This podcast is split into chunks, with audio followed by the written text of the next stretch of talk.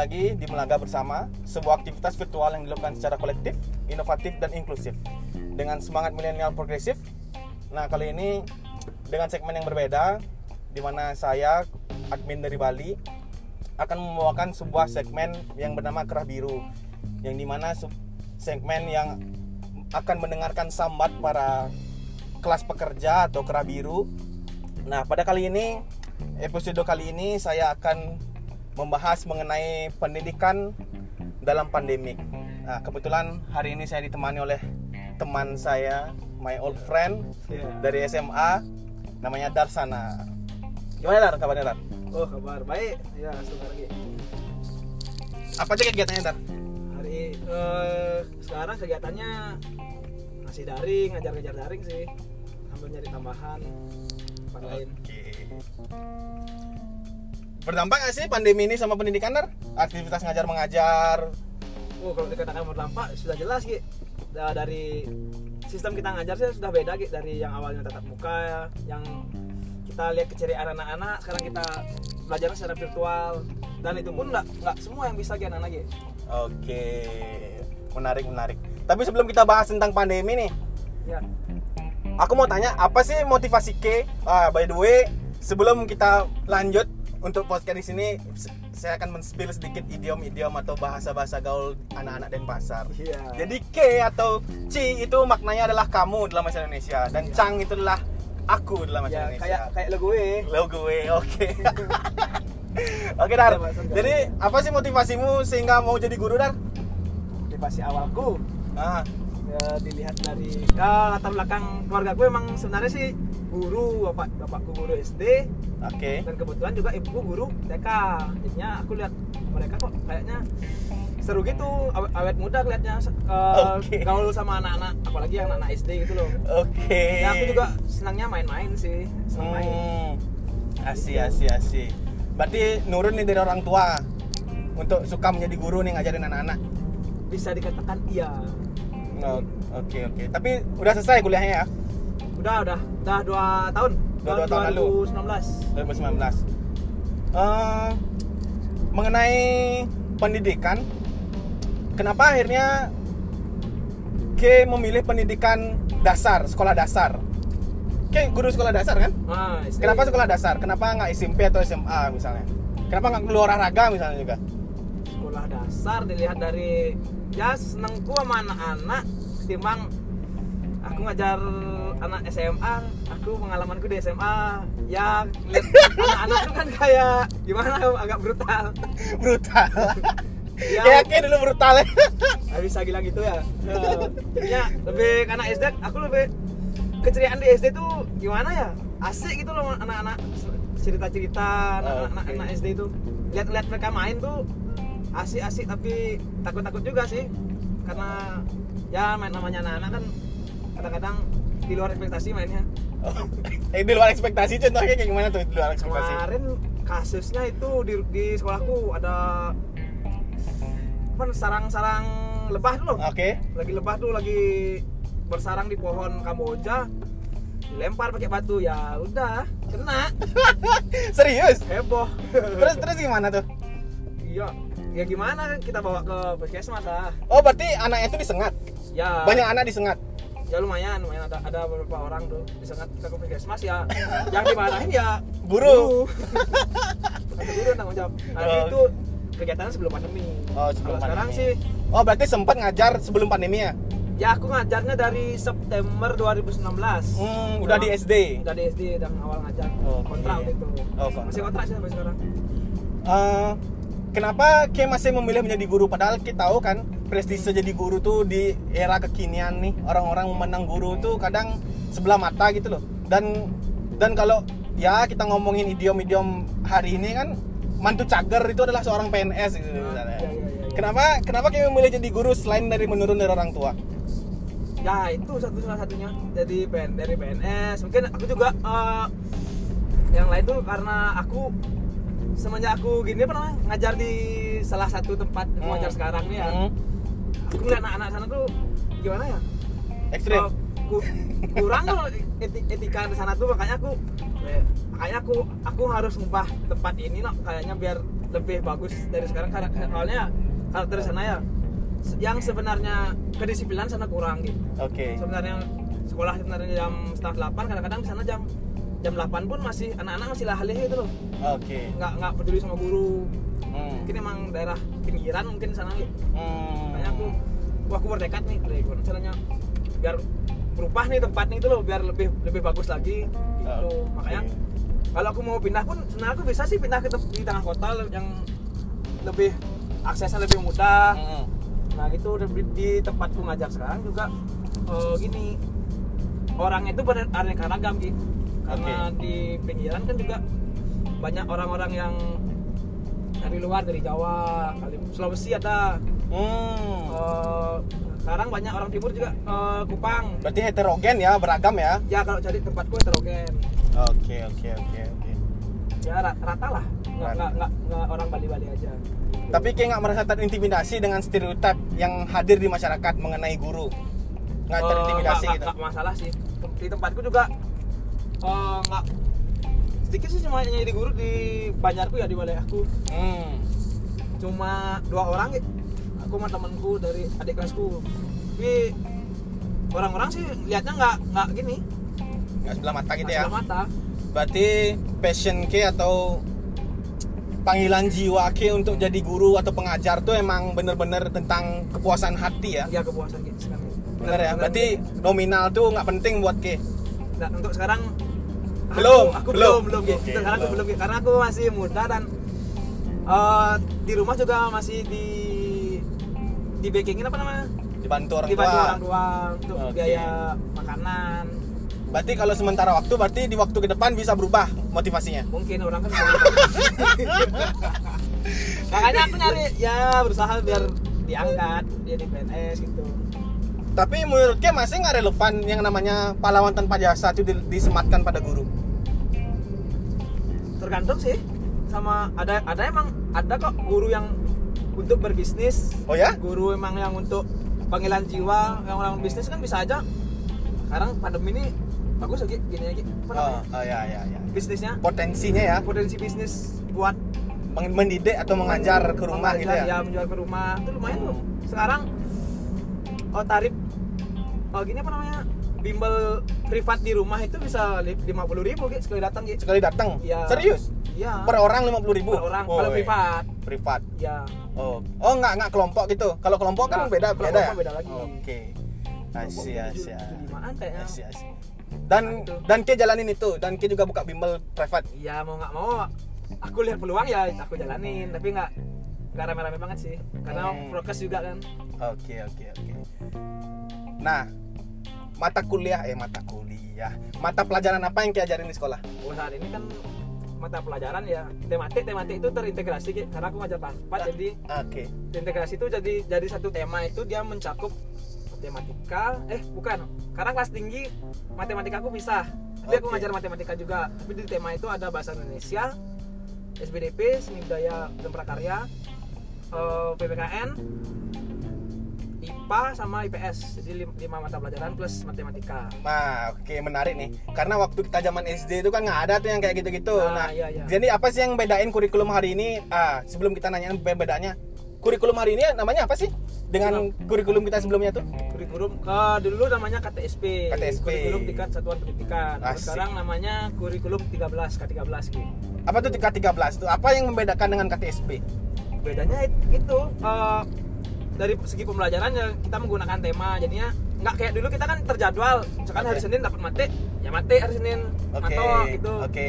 kalau Oke. sekarang kan kalau bertema dia di setiap hari itu ada pembelajaran namanya di setiap pembelajaran itu ada mencakup beberapa pelajaran gitu jadinya kegiatan tuh seharian per hari dihitungnya bisa aja Oke. sekarang Senin mate minggu depan bisa bahasa Indonesia masuknya nggak nggak Oh, nggak matok gitu. gitu loh KTSP KTSP kan ada ma- mata pelajaran kalau sekarang namanya muatan pelajaran Oke. di setiap tema tuh ada muatannya gitu Oh, asih, asih. Berarti sekarang tuh lebih gini ya. Apa ya kalau ngomonginnya? Kalau bilang lebih abstrak nggak abstrak sih, tapi lebih lebih kepada menyesuaikan dengan keadaan gitu nggak? ya Gitu nggak sih? keadaan iya ya jadinya Hmm. eh, misalkan sekarang ada aku sempat kelas satu nih ada tema diriku sekarang tema satunya. Di, Oke. di diriku tuh kita membahas tentang apa namanya? diriku. Diriku Ah, diriku. itu tema tema pembelajaran. Kita Oke, oke. tema pembelajaran kita belajar diriku. Berarti kan kita tentang tubuh kita. Nah Oke. dari tubuh kita itu kita belajar tentang bahasa Indonesia. Bahasa Indonesia kita menyebutkan eh apa? Bagian-bagian tubuh kayak hidung. Nanti dicampurin ke matematika. Nah, Oh ya? iya di matematika. Hmm. nah kita ber- berhitung berapa jumlah jari misalkan nah, berhitung lah Oh, mulai. 10 satu dua gitu Oke oke oke. Oh menarik berarti ya. Tapi itu dari sisi inovasi dari pendidikannya. Iya. Tapi kalau kita ngomongin apa sih mungkin sisi yang kurang menurut Ki kurang enak nih atau kurang baik atau nggak efektifnya nih sistemnya dibandingkan sistem sebelumnya? Ada nggak? nah efektifnya misalkan gimana, gimana ya Pas, pasti dong setiap sistem tuh ada mengurangi sesuatu Ah. atau membuat ya ada trade off-nya lah Oh, pasti. anak-anak tuh nggak fokus Ki. Seka- soalnya sekarang belajar matik langsung pindah ke IPA Oh gitu. lagi lagi belajar IPA lagi pindah ke apa namanya bahasa Indonesia lagi jadinya nggak nggak fokus mereka ke sana gitu loh sehari-hari tuh bisa langsung ke loncat-loncat gitu materinya gitu tapi sekarang sih ada wacana Ki mau diubah kembali gitu Ke KTSP. PSP karena Oh, why? ini why? juga eh, di kurikulum ke-13 juga penilaiannya itu masih dengan permuatan Ki Gimana tuh maksudnya?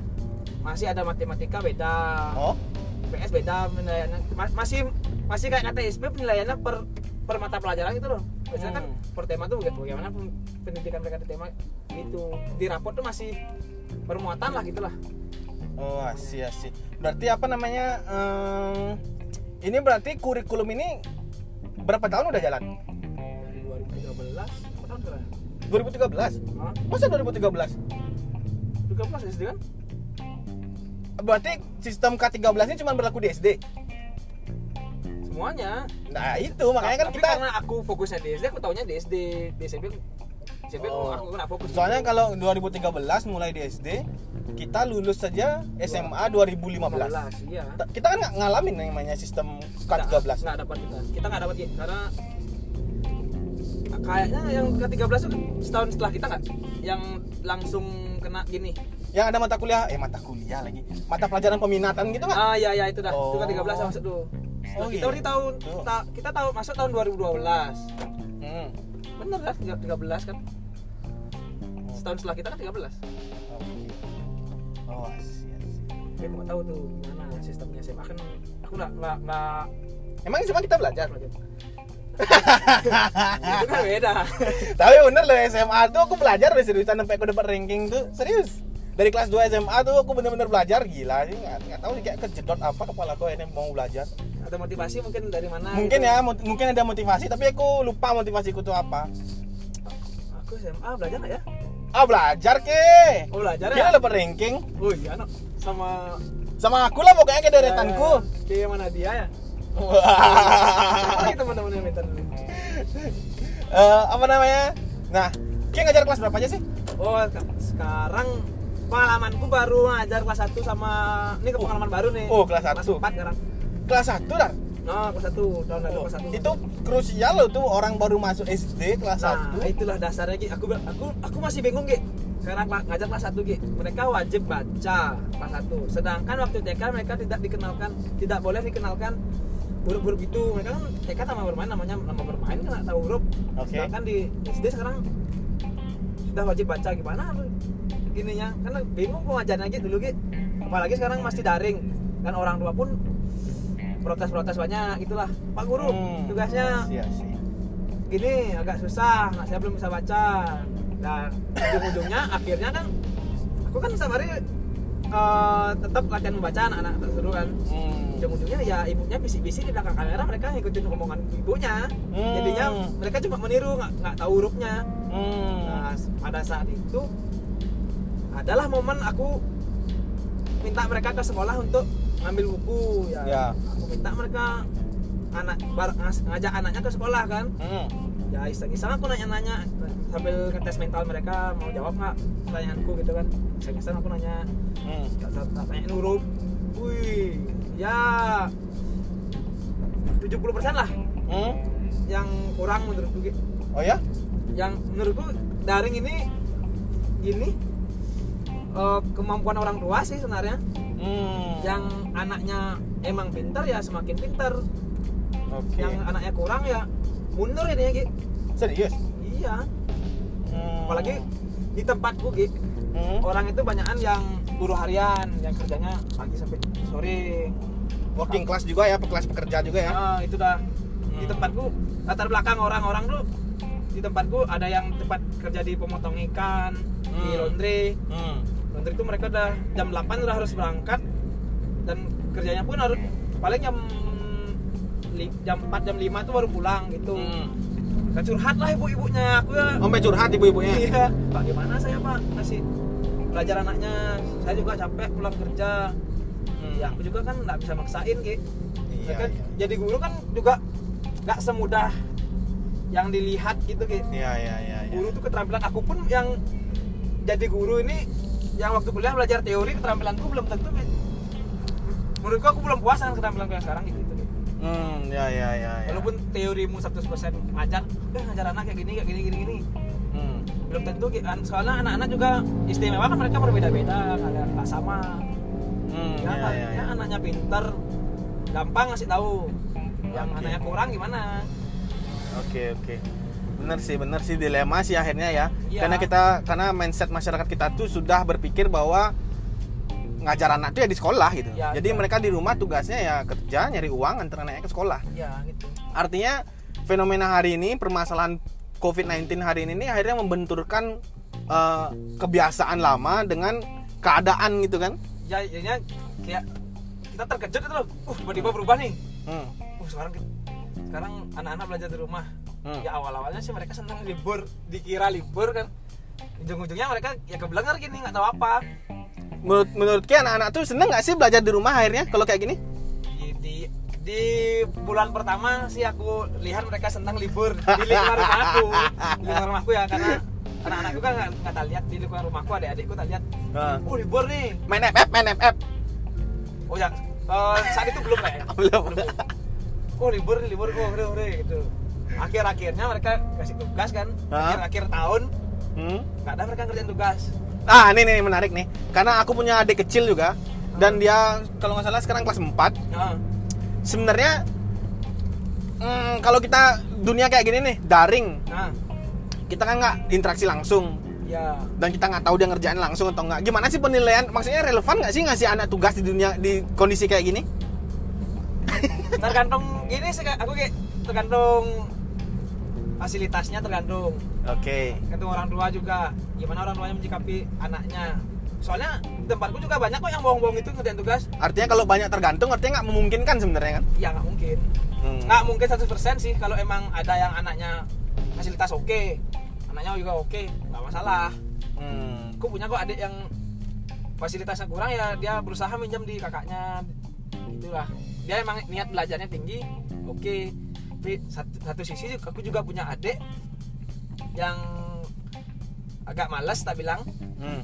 udah eh, aku di rumah lagi diam-diam gitu sebenarnya kan tanyain gitu loh tugas-tugasnya ya, malah cuy ya, ya sekarang fenomena TikTok tuh lagi Hmm. uh parah aku Ya, aku, ya, aku ya. itu aja sih TikTok Ya, tuh ya, ya. menurutku emang Sangat-sangat distraksi ya. em, Distraction. eh, ber- berpengaruh sekali Distraction and destruction. Ah, untuk- siap. Ngerti ya ya ya ya.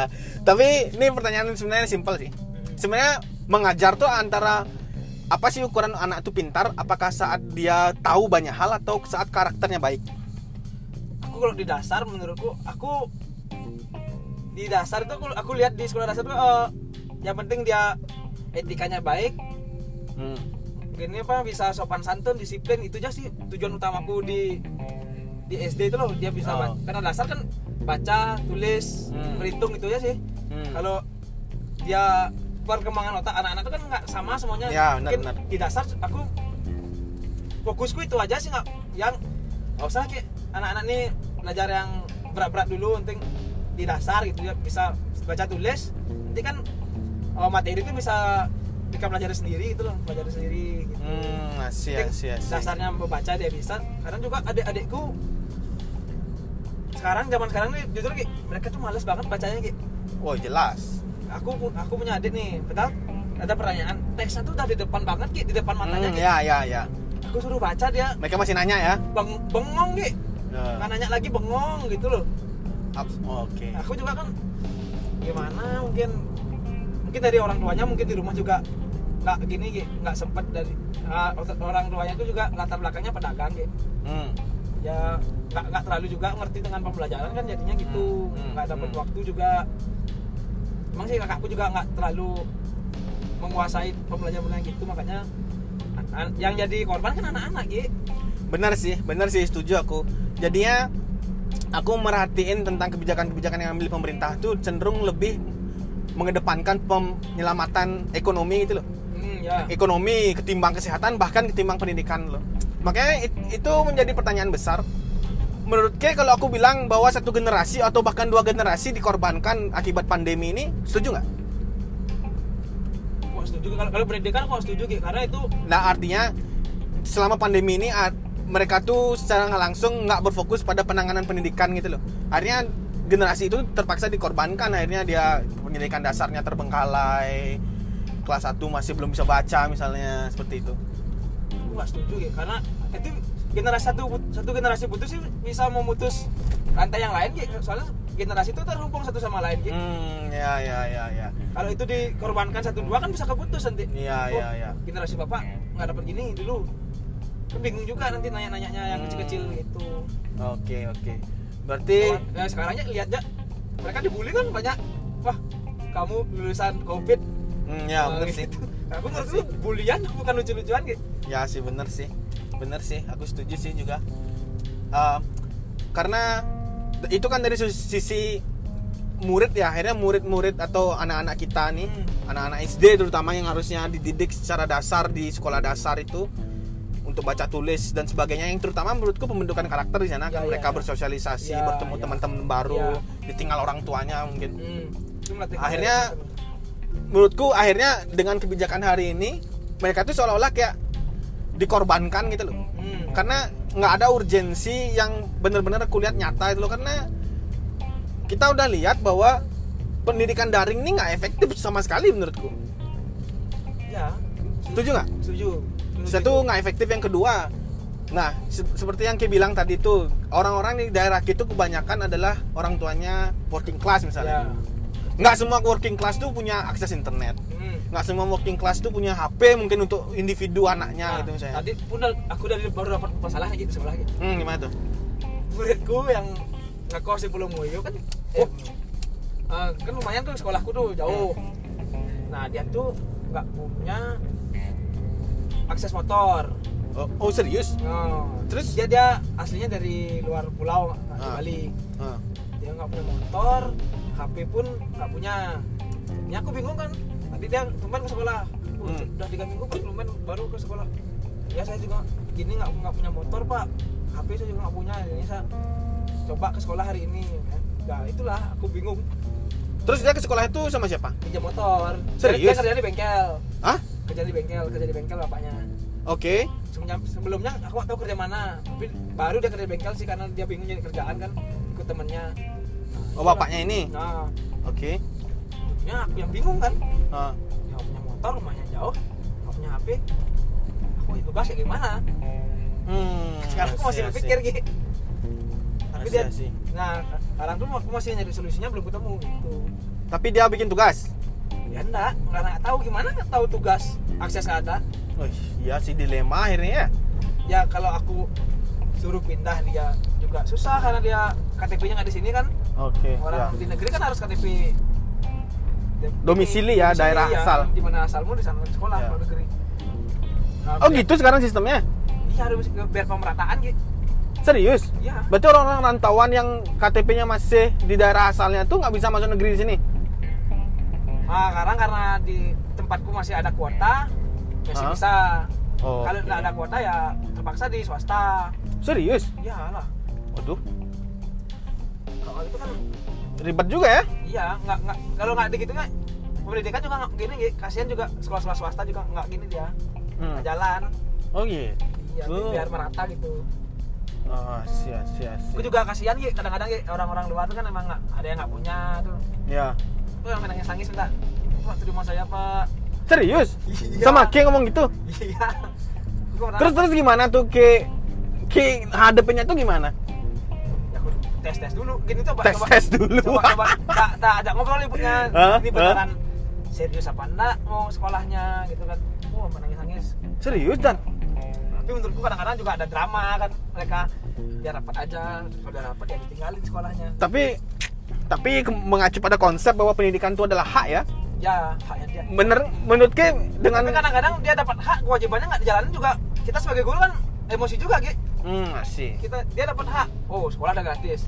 Buku kita kasih. Buku gratis gitu sekarang gitu Serius? kasih minjam mereka kan. Gratis apa bos kayak kita dulu? ada bos ada bos. Ya, itu berarti kan dari sistem lama itu Ah, udah ya, bos itu. bos itu kan kan mereka ya anggaplah mereka mendapatkan hak loh buku mereka dapat. Hmm.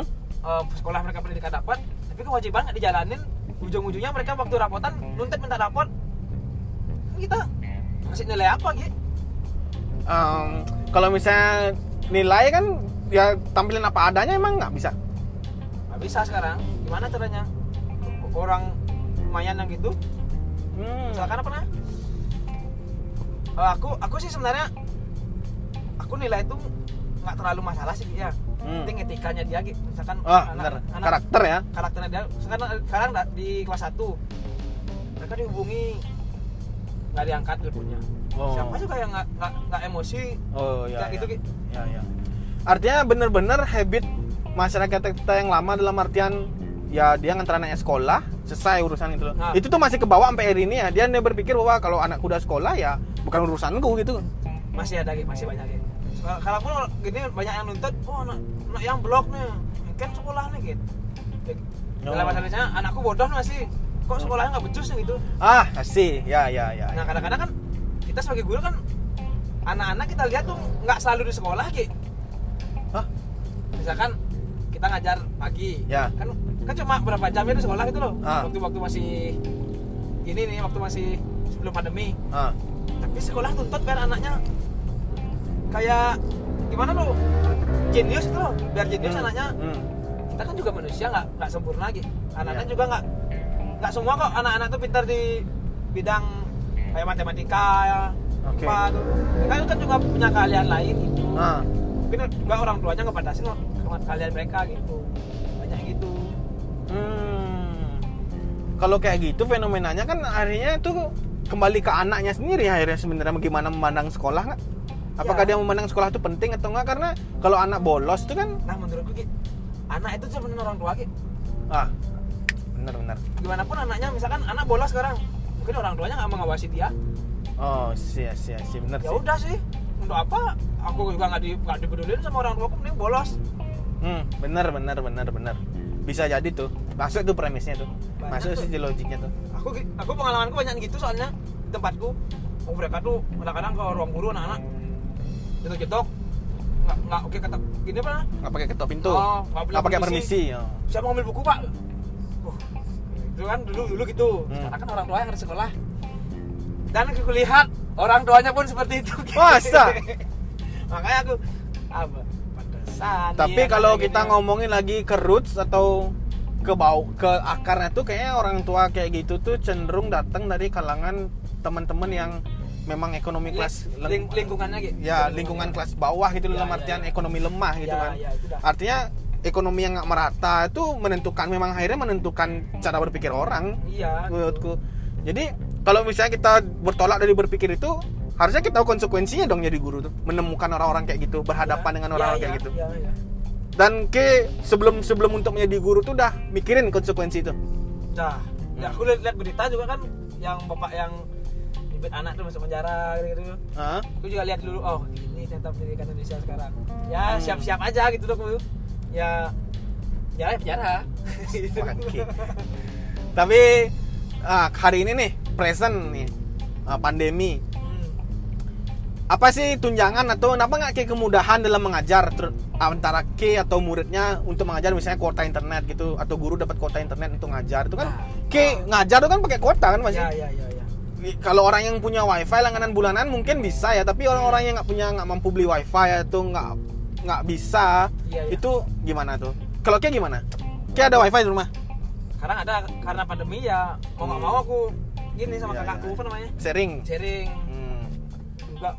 ya gaji segitu nggak cukup kan untuk biaya wifi sebulan makanku juga nggak. UMR nggak?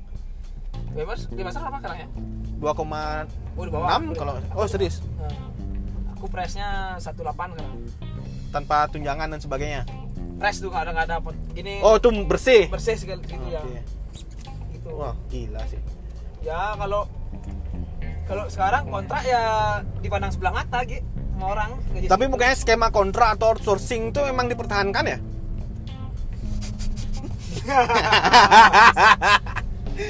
Bukannya itu kayak Oke. dipertahankan ya skema outsourcing kayak gitu ya. Hmm.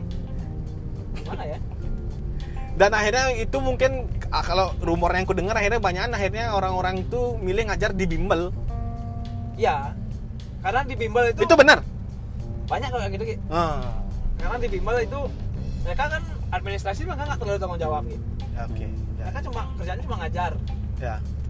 administrasi kan nggak terlalu Ya. di sekolah kan absensi ada yang namanya RPP harus dilengkapi kalau penilaian siswa nggak nggak nggak semudah yang kita bayangin sama waktu SMA gitu kita Hmm. lihat guru ngajar Hmm. wah kalau selesai ngajar nih guru ini pulang santai di rumah Hmm. Dan setelah aku masuk guru, aku melihat kenyataannya di rumah ada kerjaan lagi. Serius? Ah, Buat remunisasi itu? buat pengayaan. Pengayaan. apa, Hmm. Buat soal. Serius? Iya. Aku kira tuh kayak ada kayak lembaga kurikulum yang di mana di sekolah tuh emang nyediain tuh ada yang buat soal, ada yang buat sebagainya. aku di, di SD aku Semuanya. tugas guru gitu. Jadi manajemen dagang sate loh. Semua hal Ah, kamu ambil. ada Dari kita mempersiapkan, kita juga gitu. Serius? Tempatnya gitu. Hmm. Tahu juga tempat lainnya. Oh, oke oke oke. Tapi ada juga sih yang RPP itu beli tempat lain ada. Tapi Tapi- kan kita juga harus Ah. menyesuaikan dengan keadaan anak-anak. Oh ya ya ya. Tapi hmm, kalau menurut sudut sudut pandang kini sebagai guru memungkinkan nggak ngajar di kelas itu sebenarnya Kalau sekarang dengan protokol misalnya memungkinkan nggak? kalau aku di SD aku nggak gitu. Nggak. nggak bisa karena mereka pemikiran mereka masih masih abstrak Ya, ya, itu loh ya, ya, masih ya. masih mau main Dan mereka masih atraktif gitu, Ya. masih praktif gitu ya ya. masih masih harus ya di sekolah pasti, Saling pasti ada mainan hmm, apalagi hmm. ketemu teman kan pasti mau kumpul-kumpul gitu Berarti nggak memungkinkan. Nggak mungkin kan tapi kenyataanku dilihat di lapangan di luar sekolah mereka main depan sekolah ngerti Ya. Anak-anak Karena di, di depan sekolah Ki itu ada wifi ya mungkin Nggak, atau ada lapangan tempat bola. oh tempat ngumpul mereka di sana Oh. nongkrongnya di sana gitu. nah itulah aku lagi ngirim tugas daring Hmm. lihat mereka main kan lucu Oh. gimana Asih asih. mereka kan juga masih nunggu orang tua ngajar gitu makanya nggak tahu juga pengawasan orang tua kurang mereka bisa lepas di luar bisa main kumpul-kumpul sama temennya tanpa prokes tuh Berarti menurut Ki sebagai guru SD nih nggak memungkinkan untuk sekolah offline. terus hari ini nggak di tempatku nggak mungkin kali karena jumlah siswa juga gitu jumlah siswa aku Banyak. 32 orang Itu banyak apa dikit? Banyak kalau Banyak. idealnya kan 24 24 Oh. 28 Ada yang sampai diatur jumlah siswa itu sebenarnya ya diatur per- diatur per kelas lagi berdasarkan kemen eh, gini aturan menteri. iya aturan, Hmm. aturan. tapi di Berarti yang surplus yang surplus ini nih gimana bisa masuk dia tiba-tiba?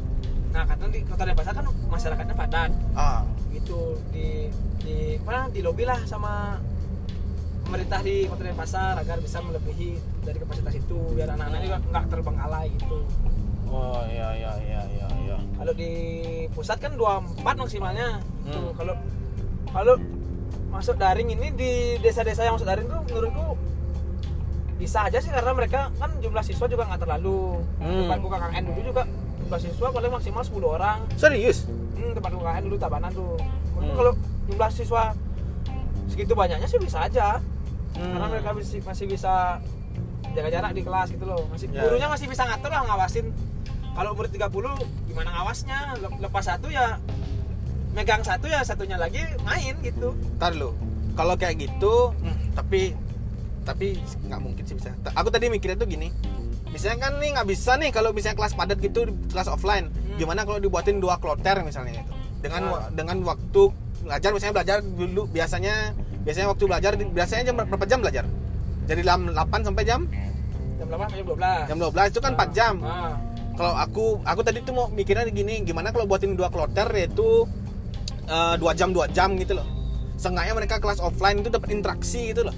Nah. Interaksi dan kalian juga bisa ngobrol dan sebagainya. Menurutku ke- menurutku nggak akan ada namanya pembelajaran tanpa interaksi langsung Ya, gitu loh. nggak nggak akan bisa menurutku karena ada koneksi interaksi itu lah da- dasar Apa orang ya? gini menyalurkan ilmu kan ada interaksi. Ya ada emosi yang disam- ditransfer Ya, gitu loh ada iya, iya. ekspresi Iya, iya. ada ya kayak emang nggak bisa kehadiran nggak bisa menurutku teknologi itu menggantikan nilai-nilai itu tadi tuh. Hmm, iya, makanya aku pikir kenapa menurutnya kalau skemanya kayak gitu setengah uh, dibagi dua kloter misalnya tuh memungkinkan nggak?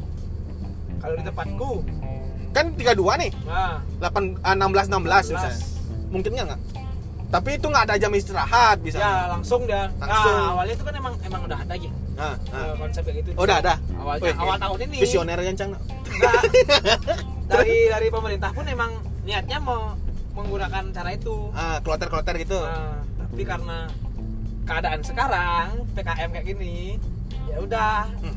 dibatalkan gitu sebenarnya itu sudah sudah dari awal 2021 udah mau diterapin mereka Hmm. tapi karena nambah lagi ada lagi virusnya nambah lagi korbannya ya udah oh, iya, iya, iya, iya, gitu. iya. Karena kenapa aku berpikir kayak gitu? Karena itu pertama pertama aku bertolak berpikir seperti itu adalah akibat nggak bisa cuy nggak bisa yang namanya belajar itu tanpa interaksi tanpa Ya, emosi iya, gitu iya, loh iya. yang ditransfer gitu. dan lagi satu anak-anak tuh juga membutuhkan seorang figur gitu betul betul. Ah. Mereka tuh butuh pandu gitu loh untuk Iya, ngajarin mereka iya, untuk ngasih iya, tahu iya. apa.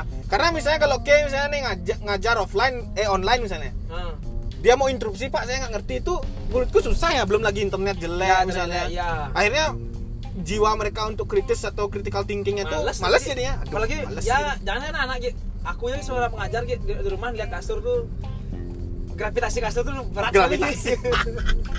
gaya, gaya tarik kasur ya tuh ya ya ya ya ya ya ya ya. Benar benar benar benar benar benar. Ya, ya, kita kan ngerti lah kayak aku Ya. kaum kaum berbahan ini ya ya. lihat kasur tuh. benar benar. Oke apa sih? Iya, benar benar benar benar. Benar benar. Kadang bener sih bener sih. Aku juga kadang mikir kadang aku juga kayak gitu. Kalau misalnya lagi udah lagi pengen nulis nih nih eh, lihat kasur makanya aku jarang nulis di kamar. Seringan aku di luar nulis. Nah itu dah biar aku nggak lihat kasur. Kalau lihat kasur bangking ngantuk aja pikiranku. Saksi kayak benar benar benar benar benar benar itu dah oh berarti wacana itu udah ada sebenarnya? Rencana itu udah ada? Udah lama rencana itu. Udah ada, oh. mungkin ini juga di mau dibuat daring luring daring luring daring luring itu awalnya ah ta- tapi ini ini nih penting nih hmm. Kita sebagai guru ngelihat krusial banget nih pendidikan kan nah tapi di satu sisi gimana perasaan King ngeliat bahwa sektor-sektor non esensial atau sektor ekonomi lain nah.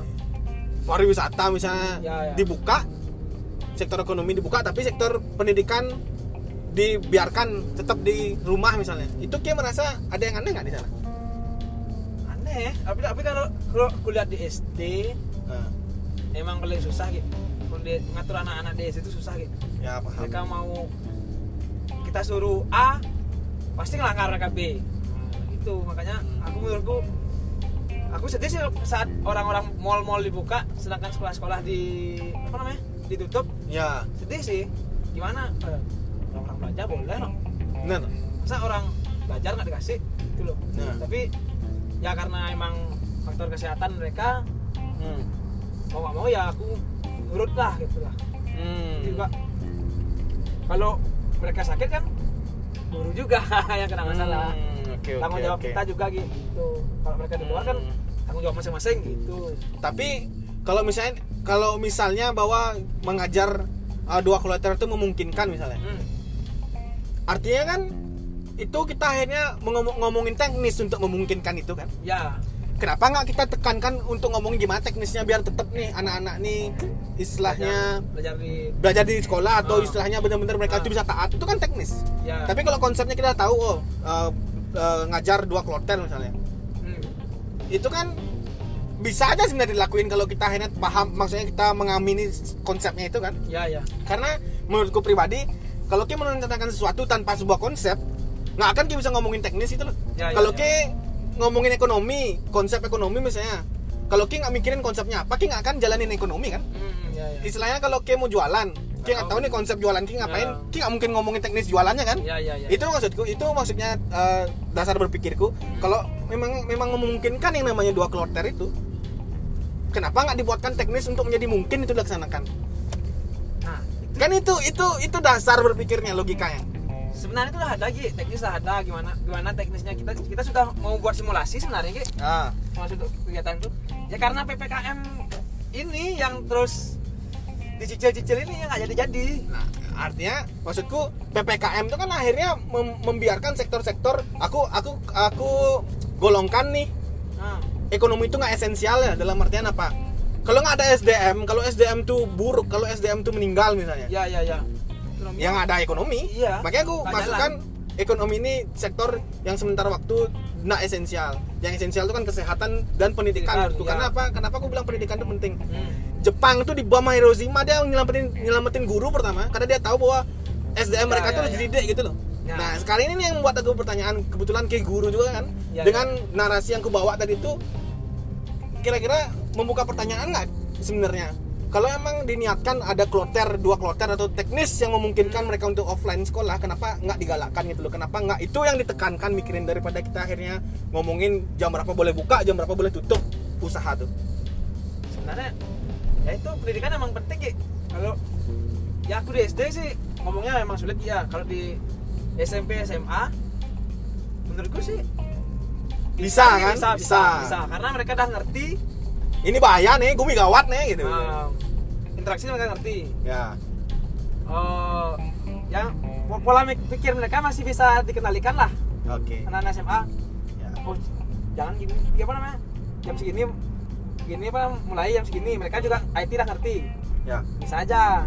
Ya. SD kis tanpa pengawasan kayak banyak kayak hancur kayak. ya ya ya ya. Nah itu dah. Artinya di SD misalnya kalau misalnya kemungkinan untuk hancur tuh tinggi artinya kan di- eh, itu di, lebih dipikirkan teknisnya gimana supaya mencegah Ya, sebenarnya, kehancuran tuh kan. ya. Makanya itu yang maksudku kita entah tahu konsepnya teknis itu kan bisa kita rencanain. Hmm. bisa Ya, ya, kita ya. atau ate misalnya Ya, ya. kalau di guru SD ternyata anak-anak tuh tipikalnya gini ya gimana akhirnya biar mereka tuh ketat gimana biar mereka tuh strict akhirnya? Kan itu teknis tuh ngomonginnya. Ya nah kan? Itu pertanyaan itu yang membuat aku jadi pertanyaan sampai hari ini kenapa akhirnya kita melepaskan pendidikan demi menyelamatkan ekonomi dan juga kesehatan gitu. Atau menyelamatkan ekonomi aja deh karena kesehatannya menurutku nggak benar-benar begitu diselamatkan gitu loh kalau memang ngomongin mereka ngomongin kesehatan kesehatan untuk diselamatkan ya harusnya mereka mencoba karantina Fokus. itu loh. Ya, ya, fokus karantina misalnya. Karena kan kalau ini kan nggak jelas kita lihatnya kenyataannya yang yang punya bisa mengadakan pesta-pesta besar-besaran itu kan udah di gini lah nggak sesuai dengan perkataan tuh loh. Nah, artinya ppkm aja bisa nggak diawasi gitu loh ya itu dah bukan dia nggak dia nggak diawasi Ki. mereka Apa? yang membuat peraturan yang melanggar Ki. Ah, Nah, nanti bisa jadi.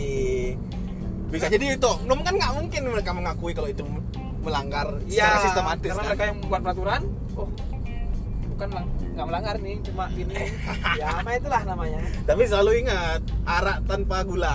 Eh, oh ada kopi tanpa gula. iya oh, tanpa gula siara Ngetes ki fokus sama enggak nih? oh iya iya iya iya iya situ pak boleh juga Ki.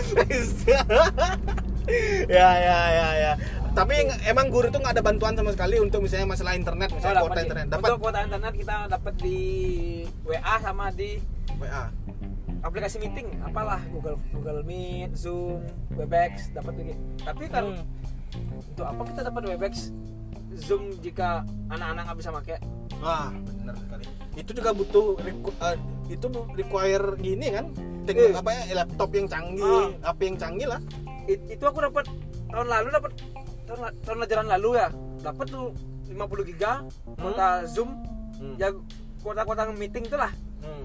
ya mau buzzer nggak kepake karena anak-anak juga nggak ngerti lagi satu kan eh, pembelajaran daring itu waktunya fleksibel gitu nggak Oh. bisa kita Oh, nen- fleksibel. Jadi nggak sesuai jam sekolah. ya nggak bisa kita nentuin jam 8 harus teng belajar untuk anak SD maksudku kalau anak SMA kan bisa aja mereka udah mandiri aku yang ngajar kelas 1 SD gimana kelas 1 SD HP masih berbagi sama orang tua mereka orang tua yang kerja Bener, bener, bener, bener, bener.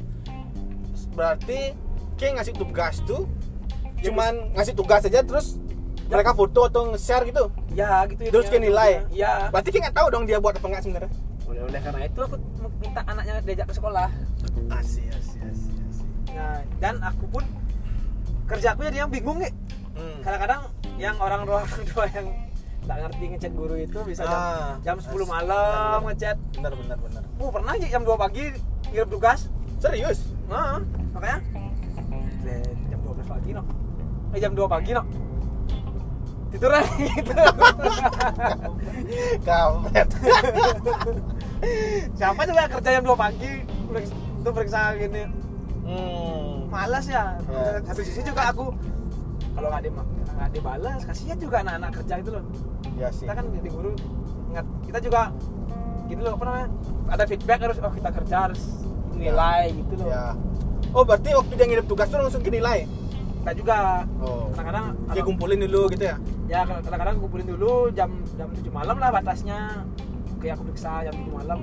Lewat dari itu misalnya tapi kadang-kadang kan males juga. Oh ini tugas kemarin periksa lagi. Sekarang juga ada tugas hari ini. Kan jadinya nggak fokus periksanya gitu loh. Jadi dalam kondisi ini, ini akhirnya kita nggak bisa nyalahin sepihak kalau guru tuh menurun motivasi ngajarnya nggak? Bener nggak sih? ya motivasi aku juga nggak bisa nyalahin orang tua juga karena mereka punya kesibukan. Hmm, akhirnya dilema kan? dilema. Hmm. dibilang dilema dilema. Sekarang guru pemerintah nuntut guru biar materinya jalan biar ngerti anak-anak. Tapi di, di, di pusat katanya kan nggak usah ngikutin kurikulum sekarang. Serius? Nah, buat kurikulum apa itu namanya lupa aku. Terus Kurikulum darurat nggak? nah, kurikulum darurat. Lupa aku. Guru yang lupa. Eh, terus di pemerintah daerah malah Nuntut biar sesuai gini apa namanya Sesuai kurikulum oh, dari pusat. ya terus untuk guru guru kan nggak bisa untuk orang tua Hmm. yang ujungnya Akhirnya nyalahin guru. guru ya gitu Berarti kayak ikhlas untuk dibat-bat terus ya? Untuk dimarah-marahin terus? Ikhlas? Ikhlas udah ya? gitu. udah, udah, udah, udah belajar tuh dari kuliah Udah gitu. tebal kupingmu? Udah dari kuliah gitu. Telingamu udah kebal? Tebal? tinggal tebal tapi kadang-kadang kan isi hati juga kadang Eh, kecewa iya, gitu. iya. Ya tapi harapanku sih Ki sebagai seorang pahlawan tanpa jasa itu penting guru tuh men. Menurutku mulia kerja guru tuh men. Karena aku sendiri kalau dikasih kesempatan aku mau ngajar cuy Hmm. Aku pengen juga jadi dosen. Ya kalau aku jadi profesor aku pengen jadi dosen. Karena emang Iya. belakangan ini penting banget nih namanya pendidikan tuh. Aku ngerasain banget penting banget pendidikan. Karena Dan- membangun orang itu lebih susah loh daripada membangun ekonomi. Sebenarnya kalau dilihat dari kenyataan sekarang ini pendidikan Indonesia tuh menurutku kurang kenapa Ah, dibilang apa, kurang kenapa ya? kurangnya dari sudut pandang dari, guru dari SD sekolah dari sekolah saya bilang ya. Nah, ini umum nih berarti ya? Ah, di sekolah ya. Berarti umum berarti ini Ah, sistem nih ah, konsep nih ya. berarti ya? Kalau dibilang bagus, untuk apa anak-anak bimbel? Nah, Kenapa kan di sekolah aja belajar? ya oke. apa bimbelnya lagi gitu loh? ya. Lagi satu, yang aku aku bilang jujur nih, Hmm, gaji guru tuh emang yang di luar non PNS hmm, dipandang sebelah mata, oke karena di bawah UMR di bawah masih, masih di bawah UMR kan? ya Belum lagi guru, honor yang temanku nih ngajar di Gianyar oh berarti guru kontra guru Honor honor tuh beda lagi beda. honor tuh per hari bayarnya per ngajar gitu per jam. Ini oh per jam oh, honor itu masih biaya bos di sekolah, sekolah bayarin. Kalau kontrak kan APBD. oh ya Yes. Tuh. oh terus terus temanku di Gianyar 400 ribu sebulan Ki mau ngapain? hmm, parah serius mau ngapain tuh uang 400 ribu zaman sekarang? Bulan. Itu makanya kan guru pun nggak nggak termotivasi itu loh jadinya ngajar itu loh. Jadinya kalau kalau kan podcast semuanya uang segini untuk apa man gitu loh. Jadinya ya ya. nggak nggak nggak termotivasi guru-guru untuk mengajar gitu oke oke oke siswa pun jadi baik ba- berarti sih sebenarnya nih kondisinya pelik sekali ya karena apa? Ya kita tahu lah SMA kan Hmm. ada rumor-rumor kalau ke bayar guru segini bisa ke masuk SMA ini. Ah ya ya ya. Menurut ke mungkin nggak karena kondisi itu akhirnya mereka seperti itu? Mungkin saja Hmm. karena ya Indonesia kan namanya orang Indonesia dikasih uang ya ambil. Kebanyakan oke oke. Tapi kayak nggak gitu? Ya aku tergantung Cang ambil tergantung integritas ke sebagai guru itu kan dipertaruhkan di sana cuy kalau SD nggak bisa aku nggak selama aku ngajar nggak pernah gitu ya dan janganlah. Ya. kalau saranku ya janganlah. Semoga. Aku nggak tahu kondisinya emang tapi kalau saranku kalau emang me- menja- menjadi pendidik tuh Tahu, sebagai pengilah natike tetap. ya ya lakuin lah selama aku bisa bantu anak-anak tuh lalu aku bantu gitu bener bener bener. Bener bener. Karena aku lagi di kelasku aja aku lagi bingung gitu Hmm. ada anak yang nggak bisa baca mau nggak mau aku privat mereka ke sekolah loh biar biar bisa baca aja gitu loh. Pas empat nggak bisa baca bayangin. Gimana? Kelas 4 hmm. gimana kita mau ngajar pas empat? Ngasih materi nggak bisa baca. Bener sih bener sih. Tapi ada satu hal sebenarnya cuk yang buat aku tuh em, apa ya? Kel- bukan keliru yang yang buat aku tuh bingung. Dengan eh, dengan em, disematkannya sekolah-sekolah favorit misalnya sekolah-sekolah unggulan gitu. Hmm.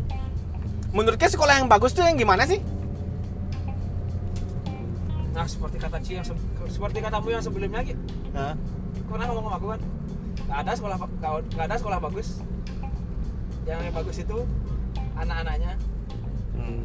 kan kan sesuai anaknya. Gimana gimana anaknya? Emang kalau emang anaknya niat untuk belajar ya bagus tapi kan sekarang kan orang tua kan emang ada yang ngotak-ngotakin oh ini sekolah oh ini dulu bagus nih aku sekolah sana mungkin fanatisnya mereka yang pernah menjadi alma mater di sana mungkin yang membuat di- sekolah itu dicap favorit gitu loh Karena apa? Karena dengan adanya stigma sekolah ini unggulan lebih bagus, akhirnya mendiskreditkan seolah-olah mendiskreditkan sekolah lain loh sebenarnya. ya sebenarnya Bener nggak? ya Dan satu hal lagi, menurutku juga sekolah yang bagus itulah sekolah yang kalau kita ngomongin sebuah proses ya, kalau output yang masuk ke K itu buruk misalnya, misalnya anggap anggap dah K ini seorang pematung misalnya, Nah. kayu yang K, K dapat tuh buruk, tapi K bisa pahat tuh jadi bagus, ya itulah pemahat yang bagus. ya Tapi yang dat kalau output yang kalau kalau yang datang ke K itu adalah kalau adalah patung yang udah bagus, terus kejual lagi tuh tetap dengan bentuk yang sama. Hmm. Gimana bisa aku bilang K pematung yang bagus? nah itulah Itu artinya kalau orang yang pinter masuk ke sekolah yang katanya sekolah unggulan yang bagus dan dia keluar jadi orang pinter, ya yang yang bagus tuh menurutku bukan sekolahnya, ya Ya, orangnya aja orangnya pinter. bagus, Artinya ya. secara Tapi langsung sekolah-sekolah bagus tuh maunya nampung orang-orang yang pinter Iya, aja gitu iya, loh. gitu lah. Dan dia nggak mau nampung-nampung orang yang kurang misalnya Ya, ya, sebelumnya ya. kurang sebelum masuk sana kurang itu loh. Ah, iya, iya. Makanya menurutku sekolah yang bagus tuh dalam konsep proses tuh sekolah yang mau nampung misalnya anak-anak nakal Ah, nih, iya, iya. bandel. Iya, iya. Sekolah itu setuju. keluar dia jadi output yang, Yang lebih- pinter, ya. yang lebih yang lebih bagus, Ya, lebih ya, ya, ya. lebih bagus etikanya, lebih cerdas. ya. Itu baru sekolah bagus menurutku. Hmm, Tapi ya. fenomena hari ini kan aneh. Kayak kalau mau masuk sekolah bagus kayak harus pinter tuh. ya. Terus ke outputnya dia orang pinter. Lah, apa yang bagus dari sekolah itu sebenarnya gitu? Kenapa sekolah itu bisa disebut bagus? gitu? Kan itu pertanyaanku sebenarnya. nah ya betul Makanya aku mencintai Resman. Wih, siap. iya Resman Anjay. yang awalnya kita nggak tahu apa Jadi nambah nggak tahu apa Enggak lah, Resman baru waktu ini ulang tahun, cuy. iya cuy dirgahayu Resman Dirgahayu ke-26. Resman, Iya. sekolah tercinta. Cintaku, Ci. Last nih, ya gimana apa pesan ah, nggak pesan sih ya apa harapan ke kita anggap aja berpikir liar ya kita Ah. berpikir liar anggap aja nih covid ini akhirnya berjalan sampai lima tahun ke depan nih hmm. kalau misalnya langkah gebraknya cuma kayak gini doang akhirnya lagi lima tahun ke depan ke ngajarnya tetap kayak gini dan makin banyak generasi yang dipertaruhkan gitu loh uh kayak gitu mana ya kita kan harus berpikir seliar mungkin Iya, iya, iya, sevisioner iya, iya. mungkin gitu kan harapanku kurikulum ini diubah nih kayak gitu gitu gitu, gitu caranya hmm. kenapa Sistem- penting kurikulum ini dirubah Oh. berarti Gimana? kurikulum ini menentukan gimana kita harus ngajar ya gitu karena itu dasar guru ngajar loh Ah. gimana kurikulum oh cara ya kayak gini disuruh ngajar sekarang gitu loh aturan Hmm. mah dasar ngajarnya itu dirubah kayak gimana kalau yang mungkin fasilitas tuh di ini di apa namanya bantu pemerintah Hmm. anak tuh Hmm. kalau yang mungkin orang-orang kaya di, kayak di Jakarta sih bisa-bisa aja daring kayak Hmm. anak-anak artis ya aku lihat di Instagram oh asik nih belajar daringnya mereka ya ya ya fasilitas ada wifi ada yang nggak punya HP gimana gitu loh Hmm, bener bener itu yang buat aku sebenarnya juga berpikir dalam artian kenapa ukuran itu selalu di ditempatkan pada daerah-daerah Sentral. kot- sentral Ah, atau iya. kota atau daerah-daerah Iya, yang iya. ekonomi padat Hmm. padahal kalau kita ngomongin pemerataan kita harus lihat daerah yang terpencil commute Ya, itu itulah. loh daerah Ya, ya. commute yang ya di mana mereka sukses dan ini kalau misalnya di sana udah mampu mencukupi udah bisa diakses internet, udah bisa dia pakai gadget, Jangan udah jangan otomatis di kota sudah pasti bisa gitu loh. Jangan Jadi merata. internet, ya. Hmm. listrik pun kadang-kadang yang daerah pinggiran kan nggak kena listrik Hmm. listriknya nggak merata gimana dong Hmm, sih berarti harapan ke bahwa ada inovasi atau gebrakan nih Iya, di iya. kurikulum untuk merubah bila keadaan berlangsung lama kan? iya iya iya itulah Dan ke berharap bahwa guru-guru lebih apa? Lebih sejahtera, ya aku harapin itu sih lebih lebih dihormati atau gimana? Aku nggak gila hormat sih ya itu aja sih di, lebih di apa namanya Tapi gila uang. Gila uang juga nggak. ya gila uang ya manusia manusiawi lah siapa yang butuh butuh uang zaman sekarang kok gila hormat hormat nggak bisa dimakan iya Siap, siap, siap. Oke Dar, Wah. makasih Dar hari ini Dar. Sebuah sambatan dari teman saya seorang guru SD yang